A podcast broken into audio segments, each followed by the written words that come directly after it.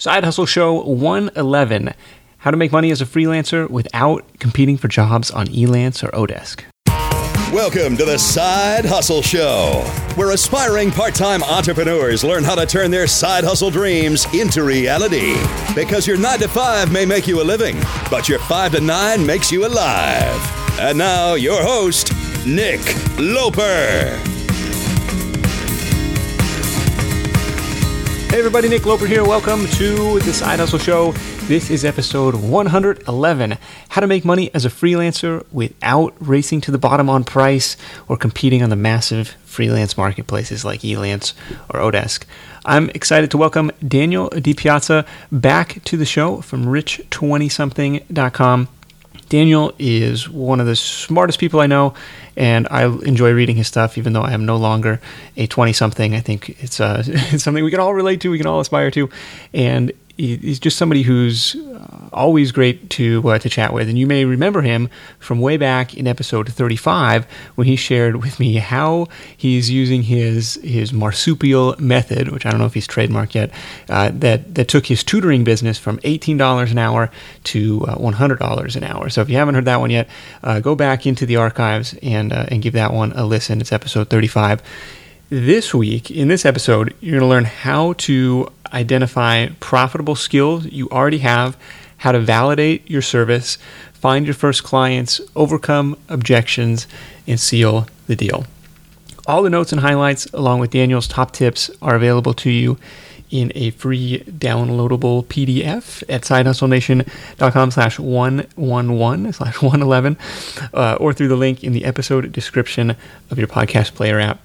And Daniel has actually put together his own little bonus, some really juicy content I know you're going to love over at rich20something.com slash side hustle, all one word, and two zero, like uh, not, not spelled out.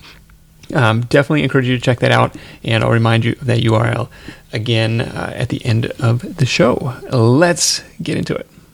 Well, I'm excited to dive into this stuff on freelance domination. It seems like this is what uh, Rich 20 something has really niched down to focus on in the past uh, year or so. So where do we where do we start with this stuff? Like figuring out, I guess figuring out what we can sell, what we can freelance on. Yes.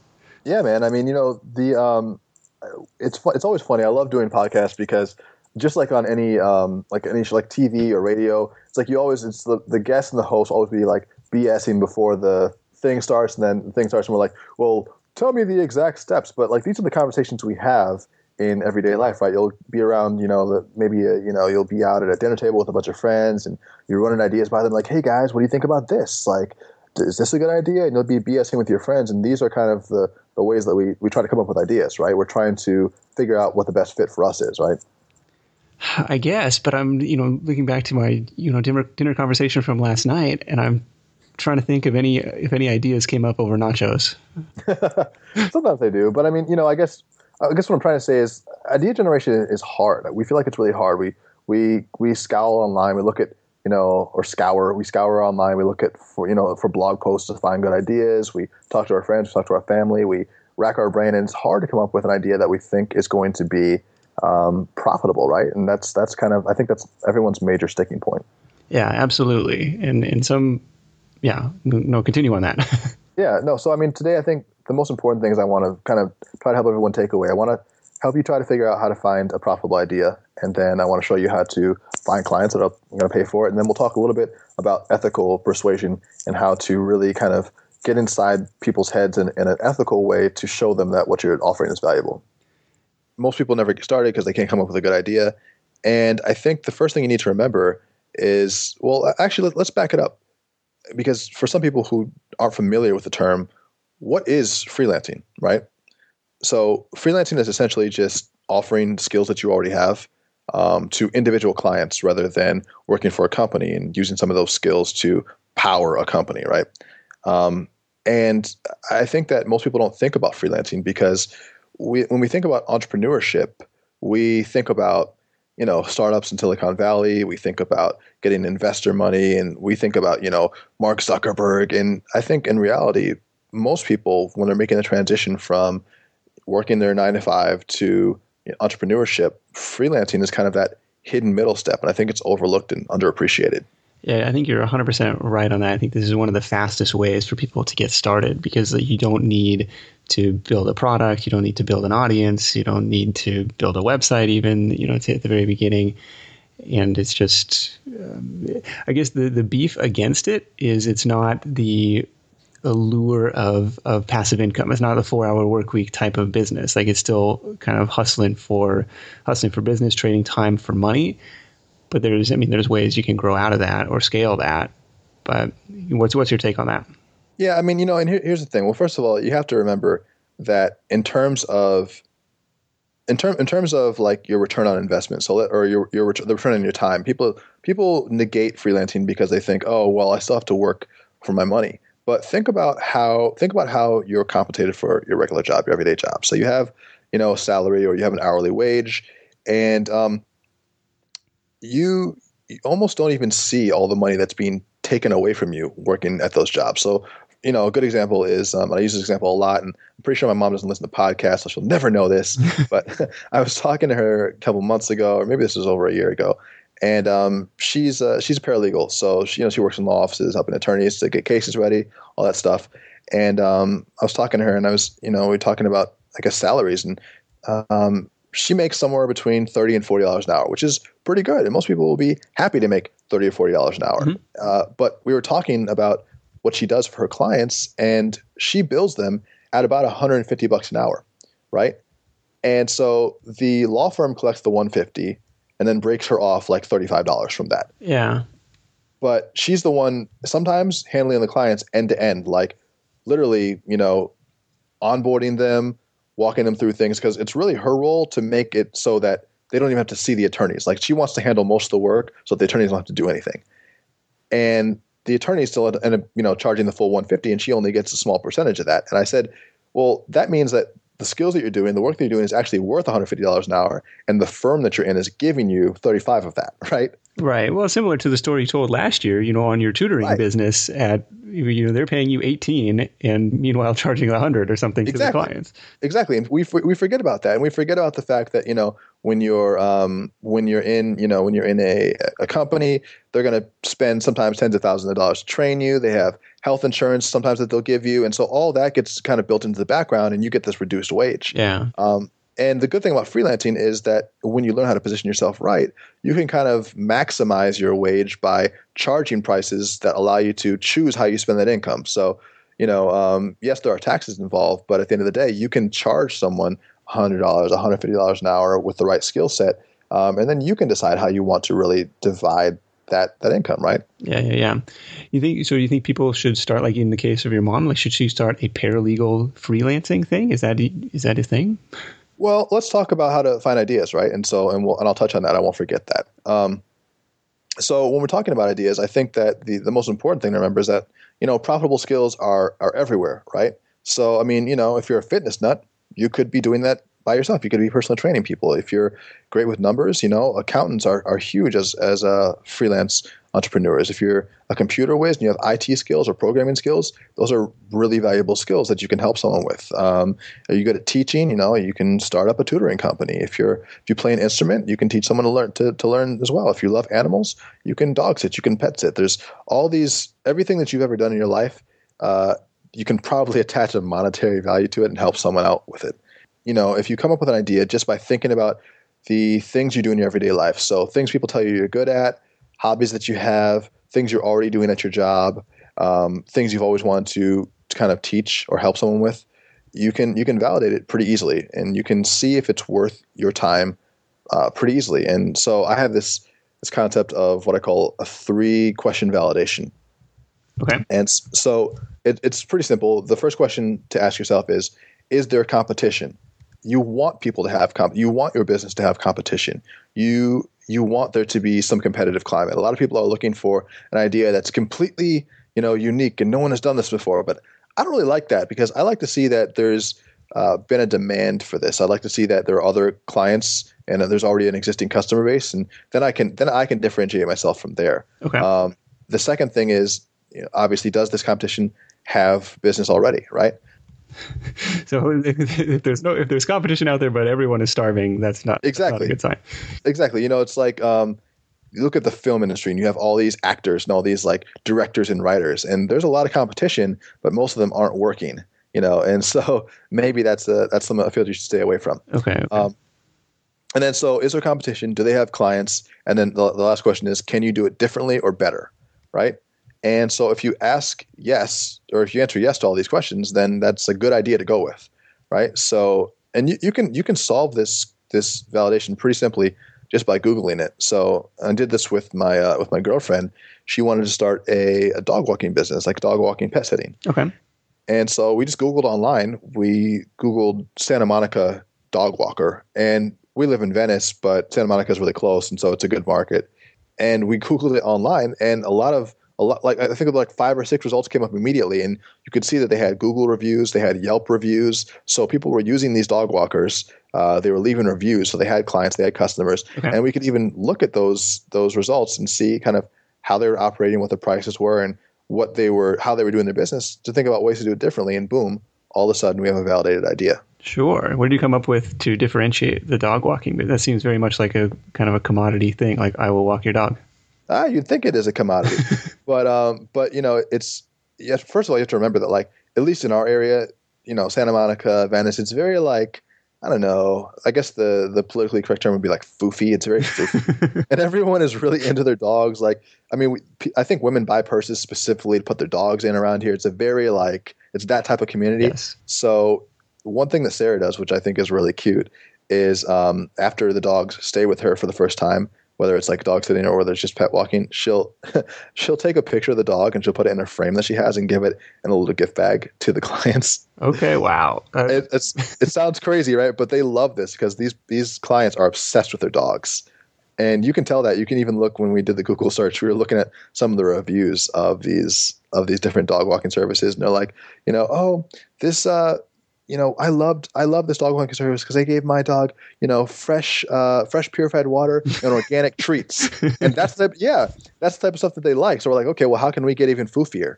You know? Yeah, yeah, yeah. yeah. And, I, we joke about it, but like, if somebody did that, you know, for our dog, I would I would love them for it too. yeah, awesome. And you know, and really, at the end of the day, with any business, um, people do business with you because they like you. So if they like Sarah more because she gives them nice things in addition to her great service, then they're going to come back. Okay. No, so that's that gives us some some good ideas to come up with kind of what what skills we may already have, and that's essentially like, look, I don't need to go learn something new. I already have something, and I think it was from one of your posts.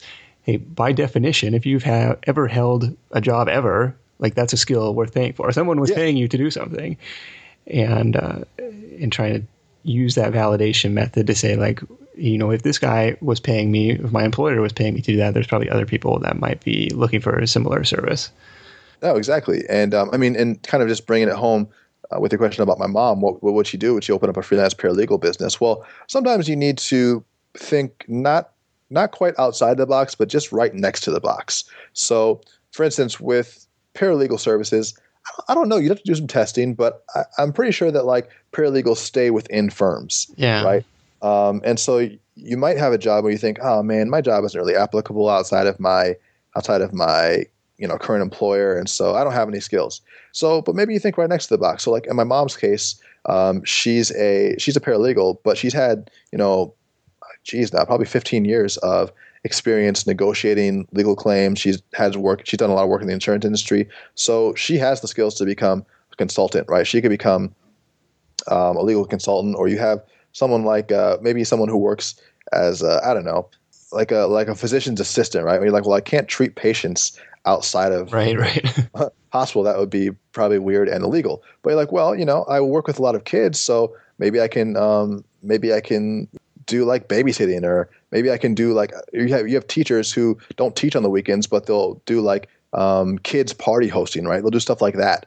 Um, so just interesting little tweaks to existing skill sets that you already have, but maybe not the exact thing you're doing for work. Okay, a little a little pivot to um, yeah to a slightly different market. Okay, think about the general think about the general area. So you like you know you might not be able to serve at you know um, food at, at you know outside of the restaurant that you work at, but maybe you can do catering stuff like that. Okay, okay. Like you know, one one of the side hustles I started recently is like this book editing business because I you know, it was, it was a something that I needed, and you know, I kind of had got my first few clients through word of mouth, and actually through Fiverr. Nice. And you know, it's kind of fun. Like I can walk on the treadmill uh, desk upstairs, and and oftentimes I'm learning something. Since I said, look, I'm only going to do nonfiction. Like if you need somebody for your vampire romance novel, yeah. like that's I'm not the right guy for that. So yeah. I'm learning something. I'm walking. It's kind of fun. But it, you know, it's like it was nothing. It was not necessarily a skill that I had exercised since you know since high school when you're like you know right. grading or you know kind of reviewing your your classmates' papers but it was something like, okay, I've you know now written several books, and this is something that I think I can do because I like when I read other people's Kindle books, like I'm like mentally being like, ooh, there's a typo, and people are probably doing the same with mine. So hopefully, yeah. hopefully they're relatively clean. But like you know, you read some of them, and you're like. Ooh, you know they didn't they didn't catch that, or or they very clearly didn't hire a, didn't hire a proofreader or something like that. So, well, I mean, no, I mean, and that's and I think that's perfect because it's that's a skill that you have, but you weren't always thinking about monetizing it, right? It's just something that you already did, and but you're like, oh wow, maybe this is a business, right? And it's I mean, it's not a huge, um, it's not a huge portion of the business, but it's kind of fun as as different clients come in and, and stuff. Yeah. It gives gives me a sneak peek on some of these uh, some of these books that are coming out. Absolutely, and well, you know, and that's one thing I wanted to kind of highlight is that if you look at the way that the economy is going now, like I think people are really becoming creative at making their own jobs and figuring out things that other people will pay for. And a lot of that is leaning towards um, extreme personalization, right? And so this isn't really this isn't necessarily freelancing, but I've seen a lot of advertisements, especially on Facebook recently, for services um, that that do things like they come to your house. So, for instance, you know everyone's really familiar with Uber, things like that, and maybe maybe you even do like Grubhub where they deliver food to your house, which is really cool. Um, but now I've seen I've seen ads for um, like applications where you can press a button and a masseuse will come to your house, right? Or um, or you can press a button and they'll deliver uh, you know like wine or alcohol and chocolate to your house as a as like a little party starter. So people are realizing now that we don't necessarily have to depend on these large companies to get the things that we want. Um, we can start businesses ourselves that cater to people's individual needs by solving a problem, right? Okay. Yeah, and so it's just it's just a new way to to change the way that you're thinking about what you have that's valuable you know and a lot of times you can either use a skill that you already have or you can try to find problems that that you see exist maybe problems that have, you've had, had personally that you've encountered or things that your friends family and people around you have, have kind of mentioned and so that that's causing them strife and you can solve that problem yeah that, that kind of reminds me one of our i think mutual friends meredith uh, was oh, in my yeah. mastermind group last year she started doing this meal delivery service for uh, law students. Nice. Like they were like you know studying for the bar in New York, and uh, you know this test is so intense that you you literally like don't have time to eat or you don't have time to prepare food for yourself. and so she started this like little meal delivery service for them. And I don't know if she's still doing it, but I was like, that's perfect. Like you know, rather than trying to you know build a blog, build up authority, it's like very very simple. Like, here's my product. Here's what I'm going to deliver to you. Here's how much it costs. You know, here's where you sign up. Um, very very cool. Um, that kind of transitions us into the the next phase, which is you know finding those finding those first customers, trying to get a little bit of of you know real validation in terms of dollars and cents. Did you know that roughly half of Side Hustle Nation hasn't started their side hustle yet? If that's you, I get it. Starting and building a business is tough. It takes more than just an idea. There are tons of moving parts, and it's a bit like trying to assemble your airplane in the middle of takeoff. Thankfully, our sponsor Tailor Brands is helping Side Hustle Show listeners make that leap and make it all a lot easier. Their comprehensive platform guides you through every step, making sure you have everything you need all in one place. Think of it like your behind the scenes partner for things like LLC formation, licenses and permits, getting an EIN, setting up your business bank account, bookkeeping and invoicing, insurance, logos, trademark protection, and a lot more. Tailor Brands helps you handle it all seamlessly. And to get you started, Side Hustle Show listeners get 35% off Tailor Brands LLC formation plans when you use our link. That's tailorbrands.com slash side hustle. Tailor Brands like a tailor for your clothes, T-A-I-L-O-R-B-R-A-N-D-S dot com slash side hustle. Start your business journey today with the help of Tailor Brands. When you're hiring, it feels amazing to finally close out a job search and hit the ground running with your new hire. But what if you could get rid of the search part and just get matched with qualified candidates? Well, now you can with our sponsor, Indeed. It's simple. If you need to hire, you need Indeed. The matching and hiring platform is trusted by over 3.5 million businesses worldwide to connect with great talent faster. And 93% of employers agree that Indeed delivers the highest quality matches compared to other job sites. For my next hire, I'm using Indeed to tap into a talent pool of 350 million unique monthly visitors. And what else is cool is Indeed's matching engine is constantly learning from your preferences. So the more you use it, the better it gets. And how about this? Side Hustle Show listeners get a $75 sponsored job credit to get your jobs more visibility at indeed.com slash side hustle show. Just go to indeed.com slash side hustle show right now and support our show by saying you heard about Indeed on this podcast. Indeed.com slash side hustle show. Terms and conditions apply. Need to hire? You need Indeed. Yeah, man, and, and that's, that's a great transition. And so, you know, um, one of the more popular things I've talked about is Elance and oDesk and those online marketplaces. And you know, I'll say that you know um, those online marketplaces can work well, uh, depending on what your skill set is. But it works well specifically for like, you know, um, people who do things on the computer. So you know, programmers, designers, developers, things like that. And it does work well, and it can work. But a lot of people feel left out because they're like, well, I don't have a skill that's you know transferable to some sort of internet job market. So again, I can't do this. Well, you know, that's not true. The first thing I would do is uh, something that I call warm canvassing. And so if you think of, well, cold canvassing, you think of like, I don't know if you've ever had to sell things door to door. Yes. Um, yeah, yeah, it's horrible. Like when I was a kid, we had these like world's greatest chocolate bars, world's finest chocolate. Oh my gosh, uh, we definitely sold those too. yeah, we. I think every there's no child. I can like I can picture the box. The green yeah. ones were, were money. The green ones and were so good. The green ones were good, but it's like I don't know if it's the world's finest. It's a little bit. it's a little bit of a hyperbole. But it's good chocolate, but come on, you know. So I had to sell those. I had to sell popcorn door to door as a Boy Scout. I had all these different things I had to sell, and I was never comfortable with it because it was always a very like a cold approach. Yeah, you know, it's like just knocking on doors. Plus, I didn't really like the product that much, so it was hard for me to sell those things, and it's really uncomfortable. Um, but warm canvassing is kind of the flip side of that. Warm canvassing is when you find people who already need what you have, and it's a very simple pitch. So, for instance, if you've ever been at like let, have you ever said to yourself something like oh you know you're looking at uh, the, uh, like a restaurant's website you're like man this website sucks i could build a better one yes. or you know yeah, exactly right or you're at like your you're like your local chiropractor and you're looking at his advertisements or his brochures and you're like these look like crap i could totally make a better one than this or you know or you're you know you know you maybe you, you live in an apartment complex and their gym is always you know full of people but they need a trainer. You're like, well, man, I could train the I could train the people here. Or maybe you know, like you were saying, like you're reading through someone's Kindle book and like, man, they're making all these mistakes. I should I should fix these mistakes. These are bad. You know, um, the the key to warm canvassing is looking for local small businesses or people that are doing things and trying to figure out where you can help them just by by kind of applying your own skill set to them.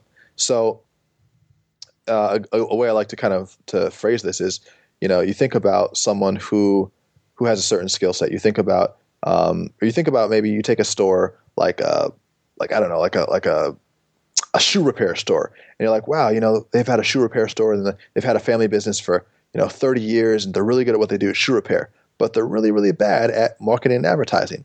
You know, um, what you'll often find, and what you'll find is that people have one skill set in their wheelhouse, and they usually don't even have the other skill set that, that they really need to kind of complete their their business, right? Like they're good at one thing, but they're completely unaware of where they're lacking in other areas. Yeah.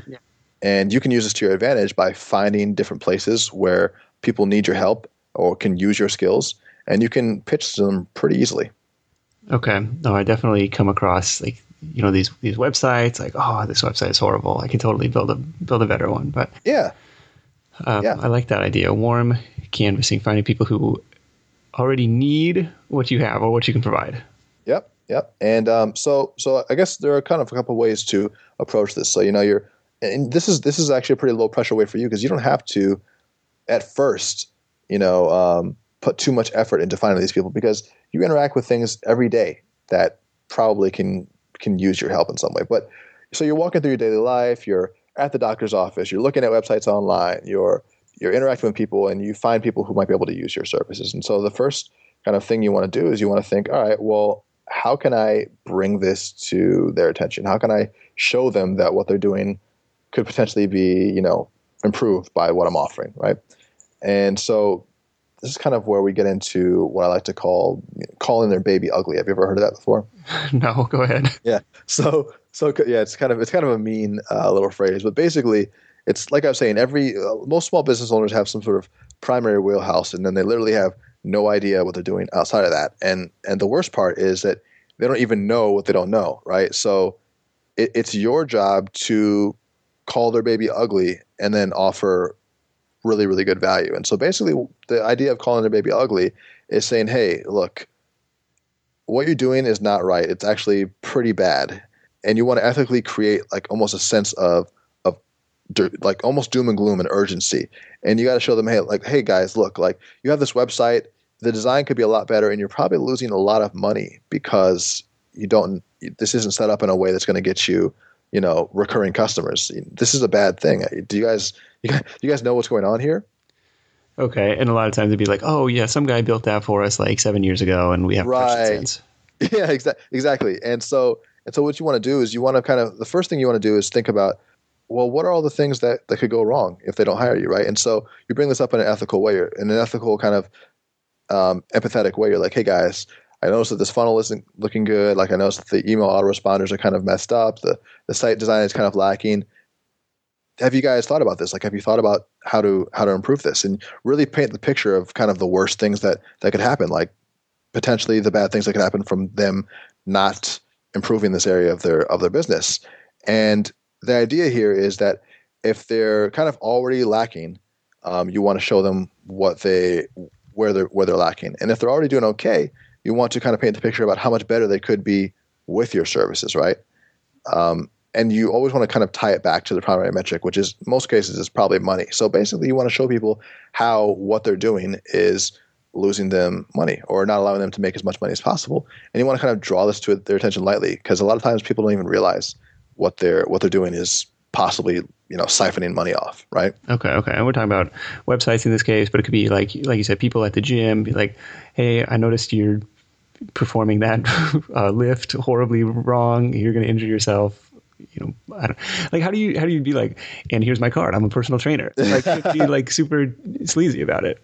Yeah, in the, in the gym, it's kind of weird. Especially, I think there's I think there's like an aversion to um to telling people like, oh, that's bad form in the gym, right? Because you don't want to come off as that d bag. Yeah. Um, in the gym situation, it might be more like, you see someone and maybe they're deadlifting and their whole back is making a C shape and you're like, oh god, they're gonna break their back. Uh-huh. And so you might you might um, frame it in a in a sense of like going up to them and saying, hey, what are you what are you working on? Oh, back that's cool. So like, give me you know just just give me an idea. What, what's your what's your programming like? Oh, you you wanna you wanna get bigger and stronger? That's cool. Um, well, you know, actually, I, I train athletes. That's why don't you take my card and check out my website? There might be some good tips for you to help um, improve your deadlift, right?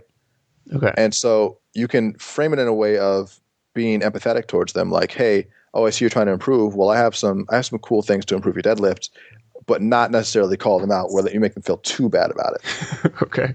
Right. And I think it really depends on on who you're approaching. But one thing you might be able to do to kind of loop into this is you might be able to ask probing questions, right? So again, you'd gauge it to um, engage it to who you were interacting with and what the context was. But a lot of times if you ask really specific questions, people will be able to tell right off the bat that they that you know what you're talking about. So, for instance, um, let's say you're approaching a company because you want to do social media consulting for them. You might ask questions like, "Hey, have you ever thought about how you're going to insert the blank, figure out what you know you, are filling these filling these blanks in. Like, have you ever thought about how you're going to do X, Y, Z? Or I've been looking at your website or your product and your service. Why haven't you X, Y, Z? Or um, how do you know that or what happens if. So you're basically you're finding people who need your services and then you're kind of just picking their brain a little bit to figure out kind of what's going on with them. And you're piquing their interests but you're also showing that you know what you're talking about by asking them questions that would only be asked by someone who has a little bit of a deeper knowledge in the field. And you're typically doing this like face to face you know for for brick and mortar stores locally or or you can do this online as well I think this works in both ways, and I think that um, you have to be intelligent about it. You have to figure out, you have to do some good research and figure out who it is you're approaching. But this can be brick and mortar, or it can be online too. Okay. Any uh, like so, so then what's the next step? Like, you, uh, here, here's the here's my proposal of what I can do for you. It's going to be ten thousand dollars. Sign here. Yeah, well, I mean, the next step after that is you, you kind of have to figure out your you're finding these people who need your services you're kind of creating a little bit of doubt by showing them some things they could be doing wrong. You're asking good questions so that they know that you're paying attention to their, their needs. And then you want to offer them something something valuable, right? So it might be let's let's go back to the the trainer, for example. So you see someone and they're doing a horrible deadlift in the gym. You're like, ooh, they're going to kill themselves. Um, you say, hey, you know, uh, I train I train elite athletes, so this might actually help you. Check out my website. Um, I have a bunch of really cool tutorials on doing deadlifts. It's going to make your deadlift stronger and you direct them to your website, show them some really cool free value, and then when they're on their website, when, when they're on your, when they're on your website, sorry, make sure that you have a, a form to have them sign up, or better yet, get their get their their number and their contact information when you see them in the gym, and say, hey, do your um, check out the videos on my site and um, and try some of the techniques I showed you for deadlifts on there, and let me know how it goes, and get their contact information, and then email them in you know a week or so after they've had a chance to look at your stuff and say, hey, how'd that deadlift video go? Did that work out for you? What happened there? And um, and start a dialogue with them. And most likely, one of two things will happen. They'll either have tried it and it will have worked well for them, or they'll have tried it and there'll be some questions, or maybe they won't have tried it at all. But at that point, you can kind of bring them into your your circle and um, say, hey, let's let's talk about how to get your deadlift up. And at this point, you're not even selling anything yet, but you just want to kind of give them almost a free consult to figure out what their biggest problem is and solve it for them right there. Right, right, right, right. How how does that kind of transition into paid work? I mean, you know, with the website design stuff, with the social media stuff, I can see that, you know, easily transitioning into uh, like a, a contract. Um, is that typically what happens next? Yeah, I mean, typically what happens next is so you, you find again you find people who need your services and you ask them some questions, you give them some good free value, and a lot of times you want to do this is something that Eben Pagan came up with. It's called moving the free line, and so basically you're giving someone something really valuable for free, and they're wondering, wow, if he or she helps me this much for free, what could happen if I pay for it? And so you're, let's say in the case of the trainer, you're giving them some good um, input on their deadlift you're kind of helping them solve that problem before they've even entertained the idea of paying you. And then you say, you know, hey, I'd, I'd love to design a program for you. And then they, you know, you kind of go into the idea of making this to a full service solution by showing them what they can get just with a little bit of your knowledge, kind of bringing them into your into your sales funnel, as it were, and saying, hey, let's talk about designing a full program for you. And you can transition into that by just having a really good um, presentation and a really good offering of what you have to provide. You know. Yeah, we've seen this or I've heard this echoed um, uh, several different times. Like, hey, what can I what can I offer for free up front as as like a as like a sample? Well, shoot, like if you go into Costco, that's why they're giving you free samples because they want you to buy exactly. stuff. Uh, exactly. But like you know the the Bryan Harris method of hey, I I made this video for you off your most popular infographic. Uh, you know, you're free to use as you as you like it. Um, you know, if this is something you'd be interested in, you know, on an ongoing basis, let me know and just like whoa, you know, blow them away with that free thing, and and then it's like, oh my gosh, I I want more. I'm hooked now. Yeah, exactly. And I mean, you, you have to think about it. There's also a little bit of, um, I guess, reciprocity at play there. So if um, if you're if you're giving something away for free and someone really really enjoys it, they almost feel semi obligated to at least continue the conversation with you for a while, right? Yeah, yeah, yeah. You know, um, and there's actually this interesting experiment don't know if you heard about it. Uh, it's in the 70s, I believe. And uh, the psychologists at a university were doing this experiment where they um, they had obviously like a um, an unaware participant in the room, and then they had you know someone who was in cahoots with the, with the researchers. And so the the um, person on the research team was sitting in, in there with the uh, with the unaware student, and he got up and he said, "Hey, I'm going to you know I'm going to go to the bathroom and grab a coke. Do you want one?" Right?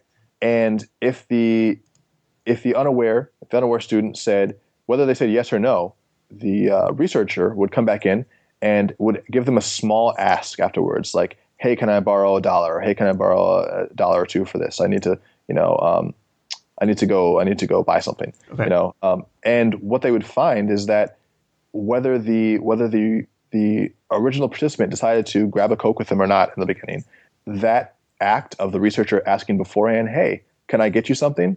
Increased the likelihood that the that the participant would give them more money. Yeah, Right. I bet. And it's just the idea of, well, this person wanted to do something nice for me, and I'll do something nice for them back. Yeah. And it's just it's just a it's just an easy little um, psychological loophole that we can use by by giving away a lot of free value first, and then just making a very simple offering. It doesn't need to be like a sneaky sales pitch. It's like, hey, I've already shown you something cool I can do. Let's continue this work. Yeah, some psychological hacks. Definitely, uh, if you haven't already, check out the book Influence by uh, Robert Cialdini. Cialdini. Yeah, there's no other book you should read on on persuasion. It's it's the book. It's one of my one of my absolute favorites. Yeah. If you travel a lot for work or for vacation, you might be familiar with that feeling you get knowing you're leaving your space unused for long periods of time and you're still paying for that privilege. But hosting on Airbnb means you don't have to leave your home sitting empty when you're away. Being an Airbnb host isn't just a way to earn some extra cash, it's a chance to share your space and make a guest's vacation all the more memorable. You might be thinking, eh, maybe my place isn't the right fit, but don't write it off just yet. Your potential Airbnb might be right in front of you. Whether it's a spare room or even your entire home, there's an opportunity waiting. Airbnb turns your home into a practical and even profitable venture. We just got back from a family trip to Hawaii where we stayed in a great Airbnb, but our place back home could have been a highlight to somebody else's travels, and we could have used the extra cash to help pay for the trip. So if you're curious about hosting on Airbnb, find out how much your space could be worth by visiting airbnb.com slash host. Once again, that's airbnb.com slash host. Uh, what, um, so, so how do we kind of continually fill this, fill this funnel? Uh, you know, that's, that's the challenge. Like I've done all this work, I've done all this hustle to, to land this one client but you know what's what's after that maybe and maybe i'm happy with that as, as a side hustle but you know if i want to grow this thing i've got to have to move move up in the world Yeah, I mean, I think a couple of things. I think the first thing is you'll refine your method as you as you start finding people who might need your services and you start approaching them. It's the the biggest thing in the beginning is the fear of rejection, right? The fear of like, okay, well, I did this once, it kind of worked, but like, I don't know if I can keep doing this. I don't want to get rejected. Um, I don't know how many more people will actually will actually, you know, want to buy my services. And so, the first thing I, I like to think about is, you know, if I can get my first three clients under my belt, I know I have a real thing. Like I know this is a real quote unquote business, you know? Um, and so the first, your first kind of why, why three I don't know. I just, cause I think like one, one could be like your mom and, you know, the other one might be like, oh, well, maybe they're just doing it cause they feel bad for me. But if I can get three paying clients, I feel like this is a real thing. okay You know? okay And so I think your first goal should be to get your first three paying clients, right? And then from there, you're going to deal with everything that that kind of a full time freelancer would deal with in building your funnel. And it's just overcoming objections. Like to get more clients, you have to learn how to overcome objections. Because what's going to happen is you're going to get a couple clients, you're going to be feeling good, but then you're going to start encountering trouble when people give you pushback, right? Sometimes it gets harder. And as as a side hustle, you have to know the hustle part of it, which is overcoming things that people might say to shut you down. yeah there's always uh, hey your, your price is too high or Exactly. i'm not i'm not I, I just had this website built seven years ago i don't need another one yet Well, right, and it's like demoralizing too because like if you know your services are really good, but no one else does yet, or you know they're really good, but people give you some sort of like objection that you don't know how to overcome, you're like, well, I guess I just we just won't do any work then. I don't know how to. I don't know what to say to you. You know? yeah And so- what do you what do you say Yeah. Well, I think there. Are, well, first of all, I- there are in my mind there are like I don't know six or seven key objections. So the biggest one, obviously, you just mentioned it, right? Is price. So your price is too high. Um, another one is kind of like external input, right? So if you have you're offering to do landscaping services, and someone's like, "Well, I better check with my husband," you know, that sometimes is just uh, is just like um, an objection, so they don't have to spend money right there, even if they want the service. Um, another thing is complacency. So it's kind of the thing you mentioned with the website, like, "Well, we just had this done seven years ago. No need to relook into this." A lot of another one could be like scheduling, timing. So you know, oh well, it's not the right time. You know, come back later. Again, that's kind of putting putting off the inevitable. One of my favorites is personal politics. So you'll have things like oh yeah, well, you know, I'd love to, I'd love to have you train me, but I already promised my my girlfriend's cousin that he could train me, so I wouldn't want to mess that up. You know, things like that, things, personal politics, things where people have personal reasons why. Okay. Um, another one would be like fear of change, like, well, you know, I don't want to mess things up. I just learned this new system. Why would I want to switch to another system? And then I guess the last one would probably just be trust. Like they don't know you, and so they don't trust you enough yet. Right, right, right. Yeah, you're coming in relatively, even though it's you know warm canvassing, it's still like, wait a minute, you know, who who is this guy? Yeah, exactly. And so there's trust. So I think the first the first and most important thing that we need to deal with is price because I think you know remember sometimes there's going to be a mixture of multiple of these objections at one time, but I think price is usually always an issue, uh, especially when you're learning how to find your ideal clients in the beginning. And so the biggest thing with price is um, is that you have to the solution to, to solving the price is like, well, you need to show them how much valuable how much value they're actually getting from your service. So people will say things like, well, you know, this costs too much, or I can get the same service from someone else cheaper, or especially in the case of web design, like I'll just pay someone in India, you know, fifty bucks to do it, while I would pay you five thousand. Yeah. Um, right. And so you can say, well, you know, you you can do that, um, but you need to show them what they can get from you that they can't get from anyone else, and you need to give them reasons you know why your prices are so high compared to competitors. And you also need to kind of highlight the risks that they encounter when going with a cheaper service. And this is a little bit doom and gloom. It's kind of like it's kind of like when we were talking about um, like the like the calling a baby ugly thing. It's kind of like all right well you can get you you know this website done for 200 bucks on elance but you're probably not going to get exactly what you want. And there's probably going to be a, a language barrier where you don't really know how to communicate exactly what needs to be done. And you might end up getting two or three, you know, two hundred dollar websites before you actually get what you want. Why don't we just do it right the first time? You know? Yeah.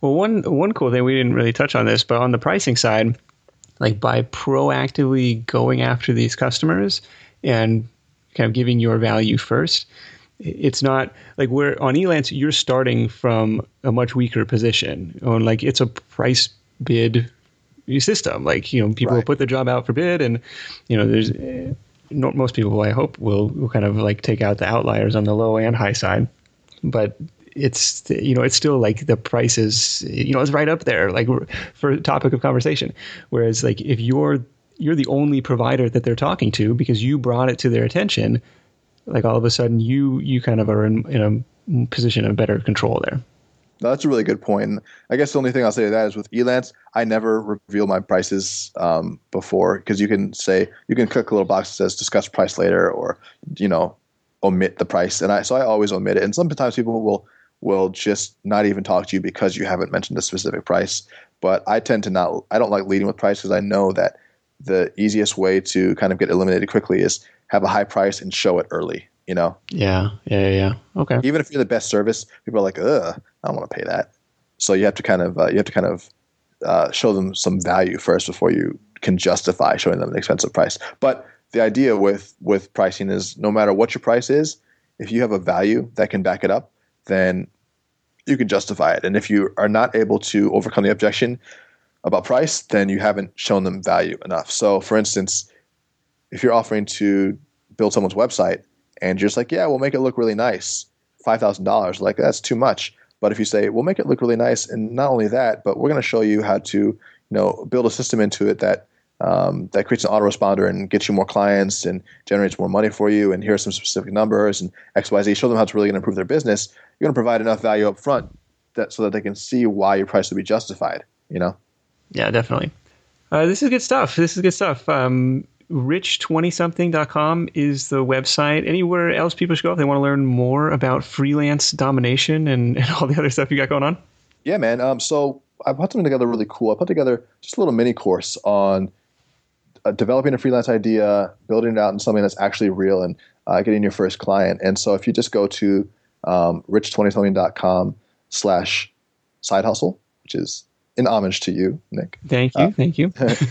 richway slash side hustle. Um, you can get all the details there and get access to the, the free little mini course put together for you.